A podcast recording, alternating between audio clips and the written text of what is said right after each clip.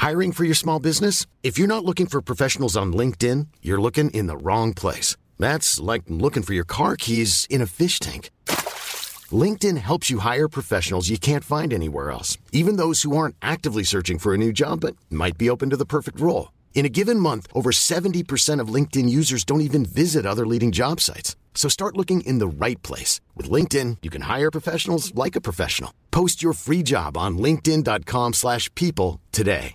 Benvenuto, benvenuta, bentornato, bentornata, chiunque e ovunque tu sia, perché ho iniziato con il tono da telegiornale. Per quale motivo? Facciamo che questa volta non la dico, la frase solita. Diciamo soltanto grazie per esserti messo all'ascolto o messa all'ascolto. Grazie per aver scelto di dedicare qualche minuto della tua giornata a queste parole, a questo episodio del podcast, mentre stai facendo qualcos'altro, perché solitamente i podcast si ascoltano mentre si sta facendo qualcos'altro. In generale, eh, per tutta la vita adesso noi facciamo sempre qualcosa facendo qualcos'altro, perché siamo diventati multitasking, siamo diventati come dei computer, ma non è di questo che voglio parlare oggi, sto già divagando. Un po' di tempo fa ho registrato un episodio del podcast in maniera piuttosto impulsiva, nel senso che ho acceso il microfono per trattare un argomento e poi non mi ricordo bene per quale motivo sono finito a parlare di tutt'altro. In questo episodio avevo parlato dell'importanza di seguire se stessi in una realtà intasata di modelli di riferimento apparentemente perfetti. L'episodio in questione si chiama chiamava Seguiti. Nel caso te lo fossi perso, ascoltalo, oppure non ascoltarlo. Cioè, insomma, fai quello che vuoi, fai quello che ti senti. Molto spesso, quando vado a rileggere delle cose che ho scritto in passato, quando vado a riascoltare degli episodi del podcast che ho registrato in passato, mi accorgo di aver scritto o detto delle cose che mi riguardavano in prima persona e mi accorgo anche di averlo fatto in maniera non del tutto esplicita. Mi accorgo di aver in un certo senso parlato prima di tutto a me stesso e non alle persone che stanno dall'altra parte, non al pubblico. Questa è una cosa, per quanto mi riguarda, molto interessante e anche affascinante da un certo punto di vista. Una delle mie più grandi difficoltà è ascoltarmi, non nel senso di riascoltare la mia voce e nemmeno nel senso di trovare dei momenti in cui rimanere da solo con i miei pensieri, non è questo che intendo. Qua dico ascoltarmi nel senso di riuscire a fidarmi delle cose che sento, riuscire a fidarmi delle mie sensazioni, di quello che mi comunica il mio corpo prima che intervenga il filtro razionale del cervello, cosa che poi di solito succede in parallelo parallelo, in maniera sovrapposta, insomma, tutto un gran casino, no? Io faccio fatica a lasciarmi andare alle cose che mi si creano dentro. Le riesco a sentire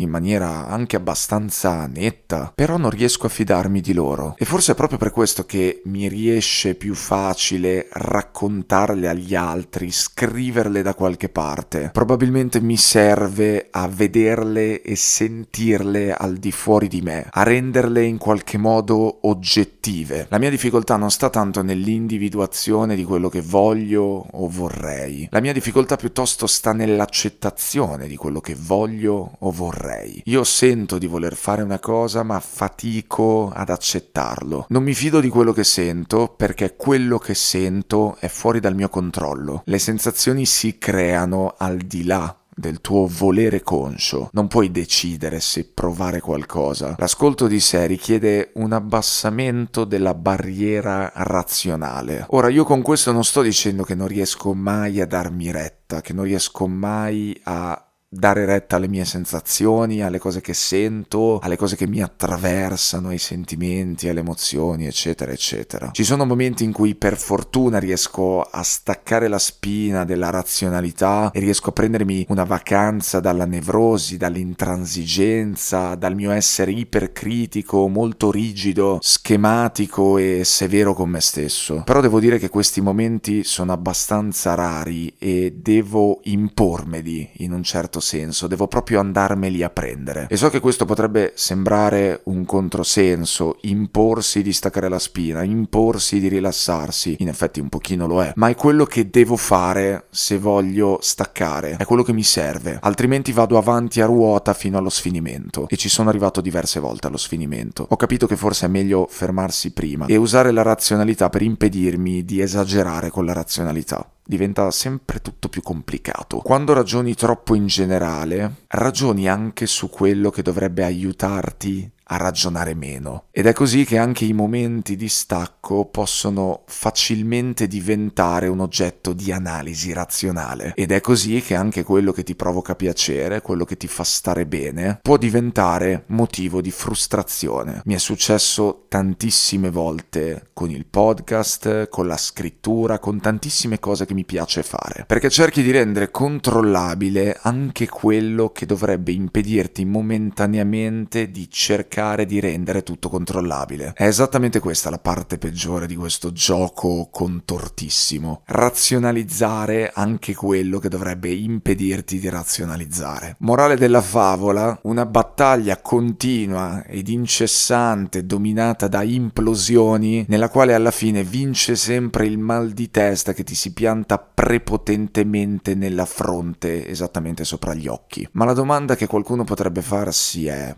perché sto dicendo tutto questo adesso? Qual è il senso? Perché ovviamente io rifletto molto sul fatto che rifletto troppo mi sembra logico, no? Tutto torna. Credo di avere grande consapevolezza di questa mia caratteristica, di questo mio lato schematico, di questo mio lato intransigente, severo, rigido e sono piuttosto sicuro che ci siano tantissime altre persone, anche all'ascolto della mia voce in questo momento, magari proprio tu, proprio tu, esatto, proprio tu, che si trovano quotidianamente coinvolte nella mia stessa battaglia. La ricerca di una via di mezzo tra logica e leggerezza, tra ragionamenti e sentimenti. La sfida qui è riuscire ad abbassare un po' i giri degli ingranaggi mentali per poter accettare anche quello che non si può controllare. Il tutto evitando di perdere completamente la rotta, evitando di sprofondare, di lasciarsi troppo andare. In parole povere, trovare un equilibrio. Una di quelle cose facilissime e bellissime a dirsi, ma molto probabilmente, anzi sicuramente impossibili da farsi. Io credo che l'equilibrio equilibrio perfetto in assoluto non esista, un po' come la felicità, ne ho già parlato di questo. Credo che nessuna persona sulla faccia della Terra sia veramente in equilibrio anche se dice di esserlo. Non esiste la condizione di equilibrio perfetta e perenne, siamo esseri umani, va bene così. Non credo all'equilibrio assoluto, però credo che nel momento in cui ci si accorge di essere troppo sbilanciati da una parte, nel mio caso verso l'emisfero sinistro del cervello, quello che si occupa della razionalità, dei ragionamenti, eccetera. E soprattutto nel momento in cui ci si riesce a rendere conto di quanto questo sbilanciamento provochi delle conseguenze negative, sia necessario attivarsi. Accettarsi per quello che si è è un'altra di quelle frasi che si dice sempre in giro, una di quelle frasi dogma. Ce ne sono tantissime e ormai chi ha già ascoltato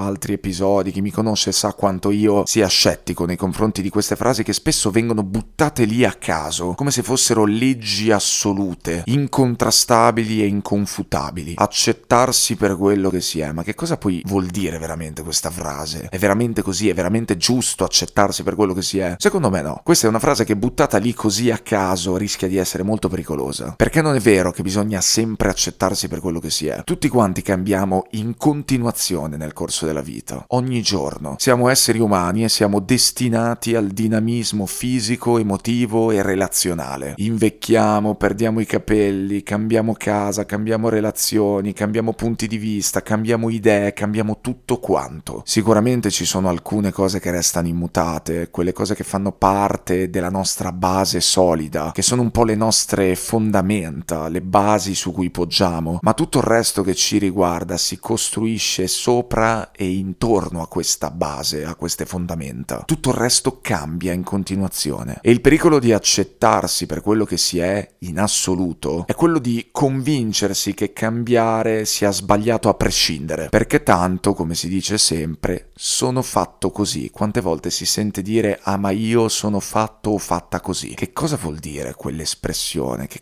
cazzo significa? Io invece credo che se in un certo momento della propria vita si prende consapevolezza che una parte di come si è non va bene, se si avverte uno sbilanciamento malsano, bisogna attivarsi per riassestarsi, per sistemare le cose. Qual è il senso di accettare una parte di sé che provoca ansia, che genera stress, che fa stare male? Bisogna accettare quello che va bene tutto il resto va sistemato. E dico sistemato non a caso, dico sistemato perché non è giusto dire eliminato, represso, distrutto, sostituito. Non si tratta mai di eliminare parti di sé. Non è mai giusto eliminare parti di sé perché se quelle parti ci sono significa che hanno in qualche modo un senso e fanno comunque parte dell'insieme della persona che siamo. Non c'è niente da distruggere, però ci può essere qualcosa da sistemare fare. Esistono inevitabilmente delle parti di sé che prendono il sopravvento sulle altre, che le prevaricano e che creano quindi uno squilibrio interno. Una volta individuate con consapevolezza queste parti, una volta messe da parte queste parti, l'obiettivo non è distruggerle, anche perché così facendo si otterrebbe un nuovo squilibrio dalla parte opposta e si starebbe peggio di prima. Non è imponendoti di essere un cazzone totale che risolvi il problema della tua estrema rigidità e iperrazionalità. Non è costringendoti ad essere improvvisamente disordinato che risolvi la tua mania di ordine. L'obiettivo è modificare le proprie dinamiche interne, modificarle. E questa è una cosa che si può fare soltanto con la pazienza, soltanto con l'allenamento paziente. La famosa pazienza, un'altra di quelle cose che a me purtroppo manca. Però ci si può allenare, ci si può allenare ad essere pazienti. Una cosa che ho notato in maniera molto evidente nell'ultimo periodo è che io tendo sempre ad impormi delle regole da rispettare. Tendo a trasformare tutto quanto in una regola ferrea e non accetto di sgarrare. Pretendo sempre moltissimo da me stesso, ne ho già parlato altre volte. Anche nelle giornate in cui non sono per niente in vena, anche nei momenti nei quali mi sento giù, nei quali mi sento debole, nei quali mi sento più stanco del solito, non lo accetto. Io pretendo sempre di essere performante al massimo massimo. Ed è proprio questo che poi mi provoca delle crisi e mi rende meno performante, perché è tutto paradossale, è tutto controsenso. Un'altra cosa di cui mi sono accorto è che sono molto soggetto all'influenza delle altre persone in questo senso. Nell'epoca degli influencer, dei modelli di vita, è veramente molto facile farsi travolgere da quello che fanno gli altri, dal loro modo di vivere la vita, dalle loro regole, dagli schemi che raccontano di rispettare. Se qualcuno mi dice che si trova bene a fare le cose in un determinato modo, io perdo l'orientamento e automaticamente mi convinco che il mio modo di fare le cose sia sbagliato, mentre quello che mi è stato consigliato e raccontato sia giusto. Ecco perché mi sta veramente a cuore ribadire e ripetere all'infinito di non scambiare la sincerità con la verità, di prendere sempre personalmente le distanze da tutte le cose che dico qui e altrove, perché conosco molto bene l'impatto che le parole altrui possono avere su di sé. Le parole altrui possono fare molto bene in certi casi, certi consigli possono fare molto bene, però possono anche creare un grave scompiglio interno. Possono farti credere che tu stia sbagliando tutto quanto perché il modo giusto è quello che ti è stato consigliato e raccontato. Per banalizzarla, il segreto è che non ci sono segreti, anzi il segreto è che ognuno ha il proprio segreto, ognuno ha il proprio modo di viversela, al di là di quanto si possa dire in giro, di quanto si possa leggere in giro, di quanto si possa ascoltare in giro, in questo mondo pieno di punti di riferimento falsati, guru della vita, guru del marketing, personaggi che ti vendono punti di vista personali, esperienze personali come percorsi infallibili per ottenere tutto quello che vuoi tuoi come dei veri e propri segreti. In questo mondo di guide alla dieta perfetta, guide alla routine perfetta, guide alla vita perfetta, bisogna rifugiarsi nell'ascolto di sé. E dico rifugiarsi non a caso, perché è veramente quello che bisogna fare, bisogna correre ai ripari. Per quanto possa sembrare strano, chiudersi un pochino mentre tutto quanto intorno si spalanca ferocemente. C'è un sovrabbondare di voci esterne e in queste voci esterne ci metto anche la mia, non voglio essere ipocrita, mi assumo le mie responsabilità, io faccio parte di questo gioco. E forse per quanto possa dire di non prendere le mie parole come una legge, come una lezione, come non lo so, purtroppo sono sicuro che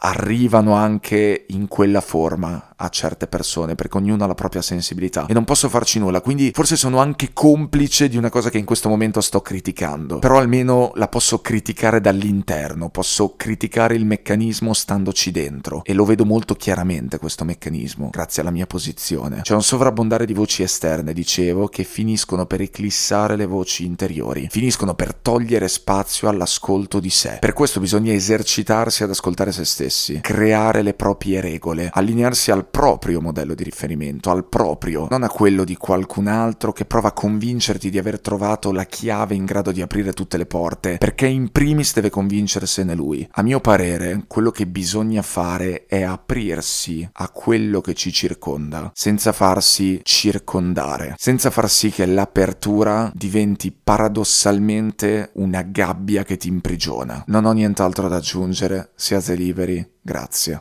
Vacanze in Sicilia o in Sardegna? Con i traghetti GNV porti tutto quello che vuoi, ti rilassi fino a destinazione e se prenoti entro il 14 maggio, posto ponti a partire da 33 euro. Non c'è modo migliore per andare in vacanza. Scopri i dettagli su gnv.it. Offerta valida sulle linee Napoli-Palermo e Genova-Olbia, 10.000 posti disponibili.